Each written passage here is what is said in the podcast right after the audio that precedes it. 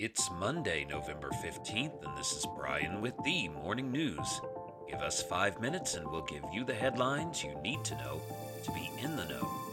President Biden named former New Orleans Mayor Mitch Landrieu to supervise the roughly $1 trillion infrastructure bill, turning to a veteran of Hurricane Katrina's recovery to coordinate the rebuilding of roads, bridges, and ports, the White House said.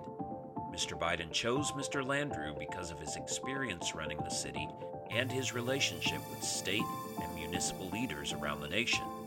Mr. Landrieu will be a senior advisor responsible for the coordination of the new law, working through the National Economic Council, White House officials said.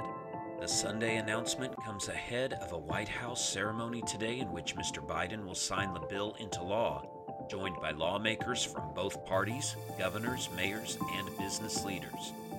Around the world, Japan's economy shrank in the July to September period owing to a fall in exports caused by supply chain constraints and lower consumer spending during a COVID 19 state of emergency. The decline will likely give a push to Prime Minister Fumio Kishida's plans for cash handouts to families to stimulate the economy economists expect growth to resume in the current quarter regardless.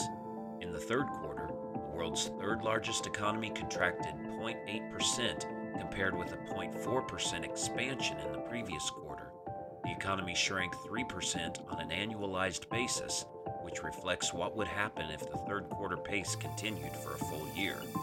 While some major economies, including the US and China, have already surpassed their pre pandemic size, Today's data shows Japan's gross domestic product was still smaller than it was in the final quarter of 2019, just before COVID 19 spread around the world. In financial news, a three decade high in inflation has broken gold from its long 2021 rut, a sign investors are seeking greater protection from the prospect of lingering consumer price increases. Most actively traded gold futures just notched their best week in six months, rising 2.9% to $1,868.50 per troy ounce after data showed persistent supply shortages and strong consumer demand lifting prices at the fastest 12 month pace since 1990. That data spurred bets that inflation could linger longer than Federal Reserve officials expect, driving gains in assets including Treasury, inflation protected securities, and gold. The Haven Metals surge carried it to a five month high, ending months of sideways trading, which some analysts had taken as a sign of Wall Street's sanguinity about inflation. Investors prize gold for its history as a store of value, so its stability suggested they didn't expect inflation to erode returns in other assets. And Patrick Mahomes scrambled away from pressure as he ran toward the line of scrimmage and launched a deep ball that turned a seemingly broken play into a touchdown. The Mahomes of old was back Sunday night, and the Kansas City Chiefs are back at their usual spot atop the division. Mahomes threw five touchdown passes and returned to his usual form after a surprisingly shaky stretch this season, and the Chiefs raced past the Las Vegas Raiders 41 14 on Sunday night. Over the first nine weeks of the season, Mahomes and the Chiefs showed little resemblance to the team that overpowered the AFC the past three seasons, raising questions about whether they could make it back to a third straight Super Bowl.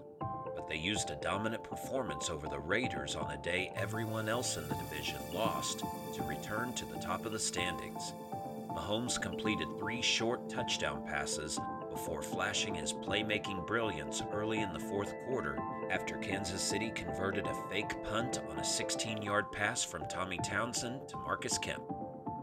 Now you know, and you're ready to go with the morning news. These headlines were brought to you today by Podmeo.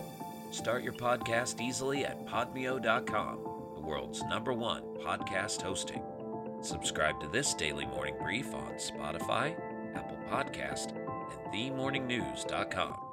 Thank you for listening.